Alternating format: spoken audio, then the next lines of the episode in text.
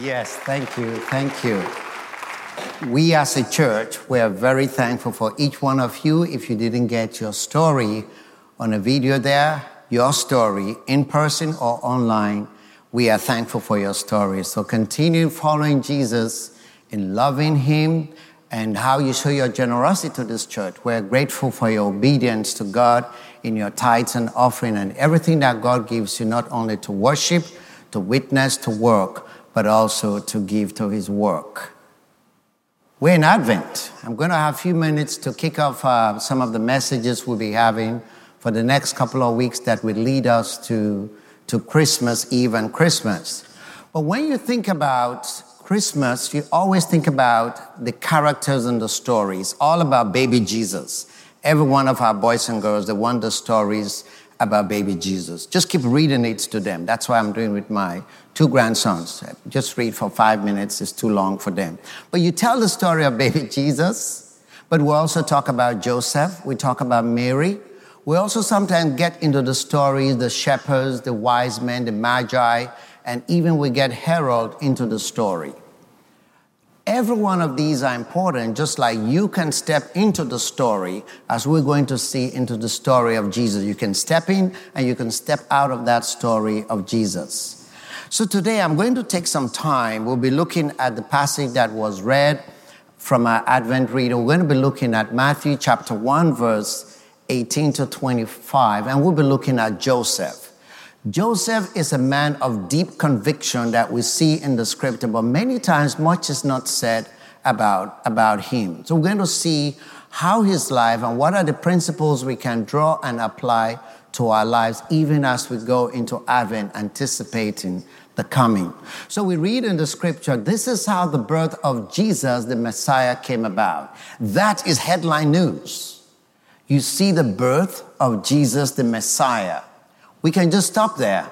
The anointed one, the king who is going to come to deliver his people, the savior, the Joshua, Jesus, the one who will save his people.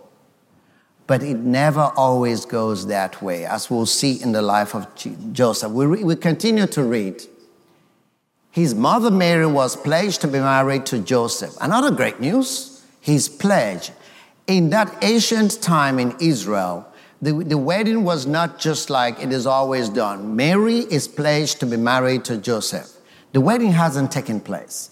They had several steps to go through. The first one was the families will decide um, and they will see these two people who are interested in each other and they're going to come together. And when the family does that, that is very legal and that is binding. But they are still not living together. So that's a pledge for those two people to dedicate and commit themselves to be married. And during that, another thing they do, it will be probably a year, a whole year long, where they will be preparing. The husband will be trying to get a job. He will be trying to prepare for a home for his bride is going, and even the food and everything they will be doing. He's getting ready. And then they will have a huge festival. The wedding will go for days and days and when they are getting married. So that was the way it looked like. And I'm just learning that. I have two daughters. Both of them grew up here in this church. Like all of these kids we see here, one is getting married Saturday, the other one get married, uh, got married about eight years ago. So I know what that looks like, but nothing like this when Joseph pledged to be married, because it was a long time. Probably my wife and I were talking about this text when we got married in our African culture it was really doing what we call dowry. So you say, is that in the Bible? Yes, the dowry is in the Bible. You know, when they were going to get the wife for Isaac, you know, you have to pay all the stuff. That was our own custom. So Joseph is ready for this. Then the news changed. But before they came together, she was found to be pregnant through the Holy Spirit. Every sentence, every line, every word in this text is powerful. I hope you grasp it. I'm just going to give you a, a, a, high view of this, but I'll tell you how you can dig deeper. So now Joseph finds out that she is found to be pregnant and they are not living together. There was no sexual relationship with these two. So Joseph, first of all, said, I didn't do it, you know, hands up. I'm not the one. For Joseph, he will also see what comes in that sentence. The scripture says, she was found to be pregnant through the Holy Spirit.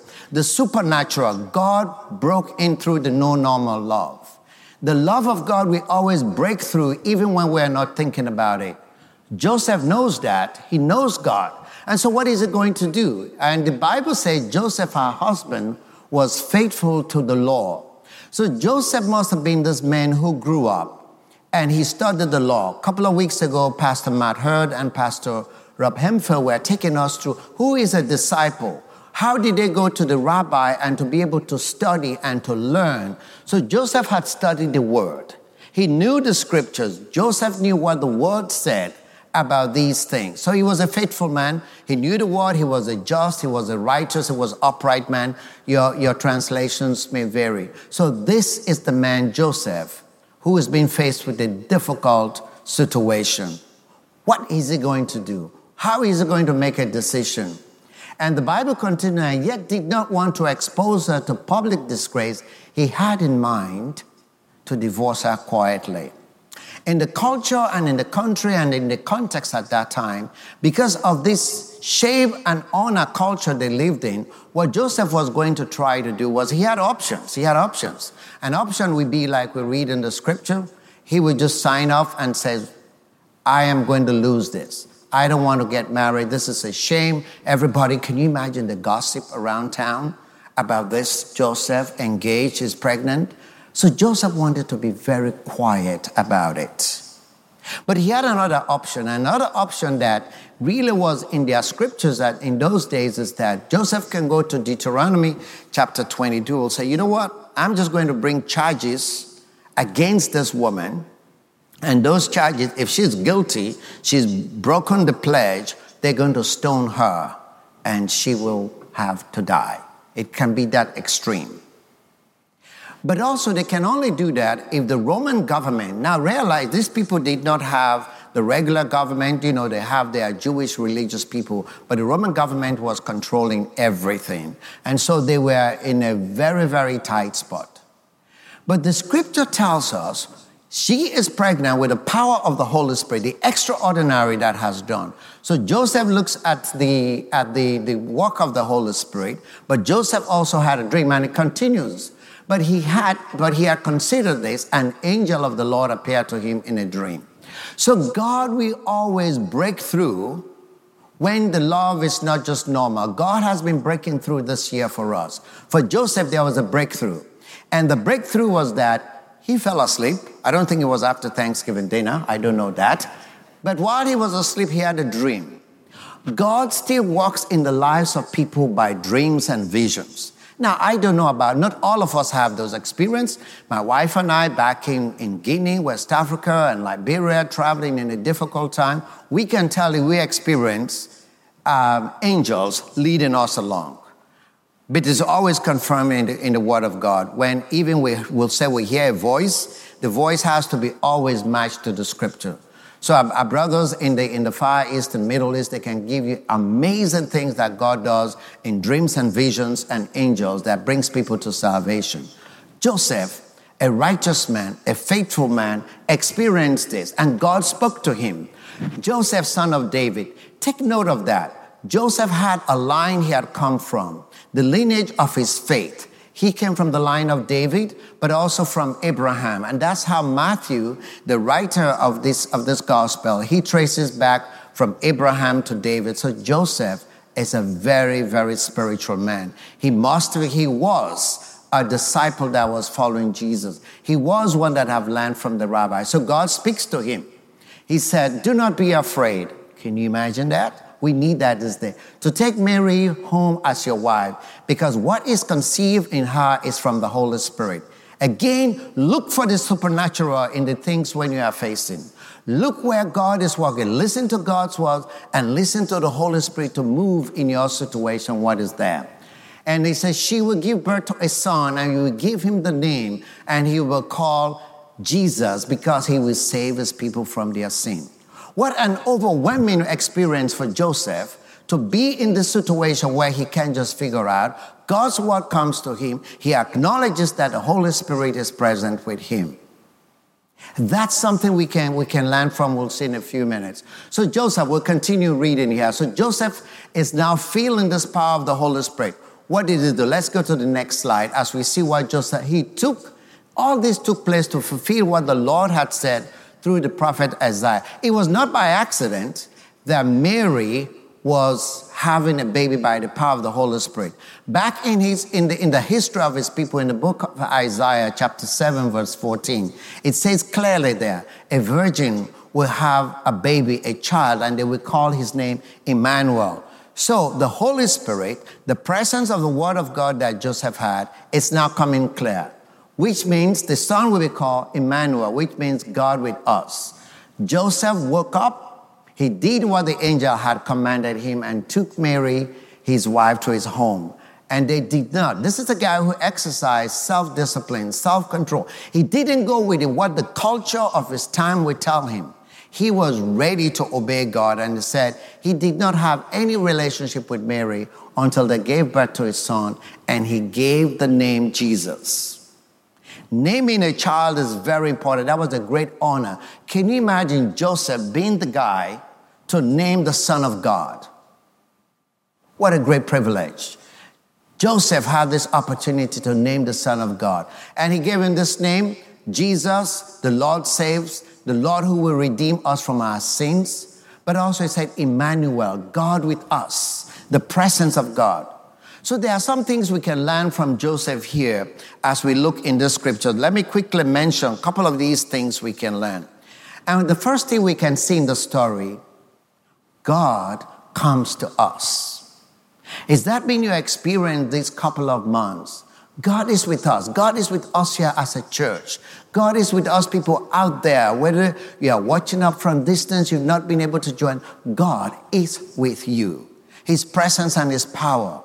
Let's not just slide over that, that the difficulties doesn't mean the presence of God is not with us. So God was with Joseph as he is with us. Second, we'll see that Joseph was a guy filled with humility. The humility of Joseph is remarkable and profound. Joseph was the guy that he will say, okay, God, I was going to wait for a year, preparation is going place. Now I have to abandon my own will.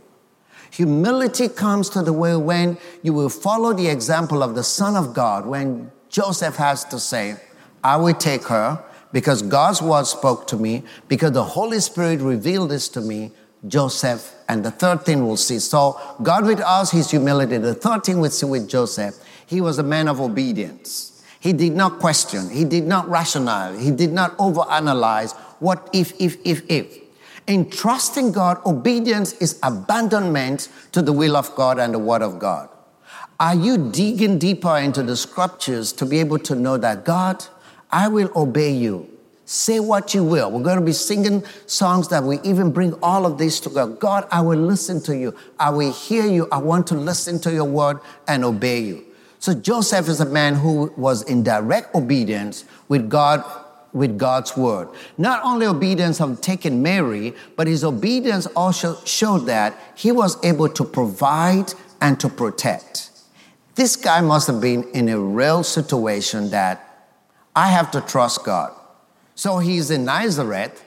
He's, God spoke to him in a dream, so he obeyed. He comes down to Bethlehem. You'll be reading the story later. The baby is born, but say, hey, listen, Herod is going to try to wipe out this, the, the, all the boys the age of Jesus. So Joseph obeys again. He's a guy with obedience and dreams and vision and, and angels. So he goes down to Egypt. And while he's down in Egypt again, he had another dream and God said, Now you can go back to Nazareth with the baby. Obedience is needed from us. How do we dig into the scriptures day by day? How do we see the example that when God speaks, I obey? It's tough, it's difficult, but he was honoring God. Also, we can learn from Joseph here that Joseph, how he deeply felt the love of Mary by providing for her. But Joseph was consumed about taking care with the Son of God. Can you imagine that Joseph had this privilege to name the Son of God, to provide and to protect? But he had an amazing love of God. I don't want us to gloss over Mary in the story. Mary, who was faithful, Mary, who was submissive, was following the love, the no normal but the extraordinary love that Joseph was showing to her. because Mary was a woman who deeply loved God and followed God. So we see in the story as we go through this Advent, we cannot just gloss over Joseph and don't see him in the picture. So Joseph stepped into his story to see God. My question to us today Am I stepping into the story that God has for me now? Am I accepting the situation that He has, even though I may not fully understand? To be like Joseph said, God, I accept your hand in the story, in my situation, in your marriage, in your finances, in your sickness, in the business. Accept that God is there. But maybe it comes with a greater acceptance, like Joseph and, and Mary to accept the Savior of the world. That was a huge responsibility Joseph had to accept that Savior of the world by his word and the Spirit. As I was reflecting and meditating on the scripture, I really found a profound poem. It's really a song that we often sing. Uh, maybe if you love Michael Card, he wrote this about how he saw what he calls Joseph's song. And let me read some lines from what Michael Card wrote about Joseph's song. He writes, How could it be, this baby in my arms, sleeping now so peacefully? The Son of God, the angel said, How could it be? Lord, I know he's not my own. He's not my flesh, not my bone. Still, Father, let this baby be the son of my love. He looked so small, his face and hands so fair. And when he cried, the sun just seems to disappear.